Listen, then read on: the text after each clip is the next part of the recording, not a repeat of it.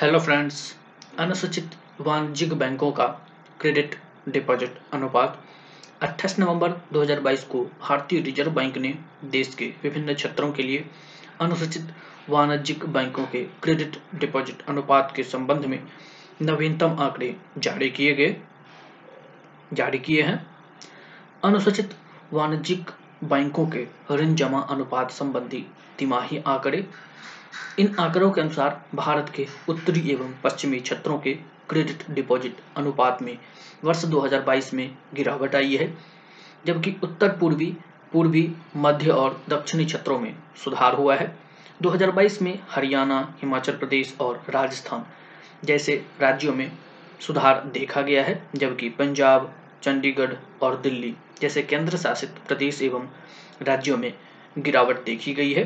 जम्मू एवं कश्मीर तथा लद्दाख केंद्र शासित प्रदेशों ने वर्ष 2022 में क्रेडिट डिपॉजिट अनुपात में बावन पॉइंट दो प्रतिशत, दो में अड़तालीस पॉइंट नौ प्रतिशत और छत्तीस पॉइंट नौ प्रतिशत, दो में पैंतीस पॉइंट चार प्रतिशत के साथ बेहतर सुधार किया है।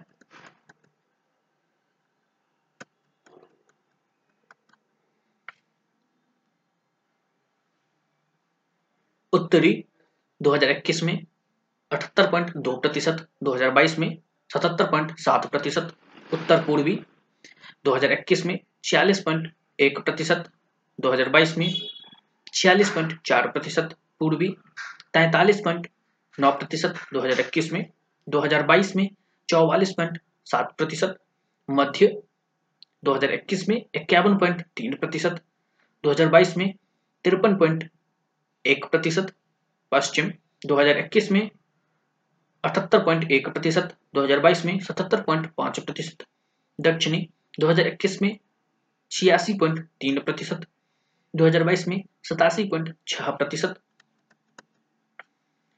क्रेडिट डिपॉजिट अनुपात का तात्पर्य बैंकों की संपत्ति और देनदारियों के अनुपात से है। यह अनुपात दर्शाता है कि एक बैंक ने अपने द्वारा जुटाई गई जमा राशियों में से कितना उधार दिया है।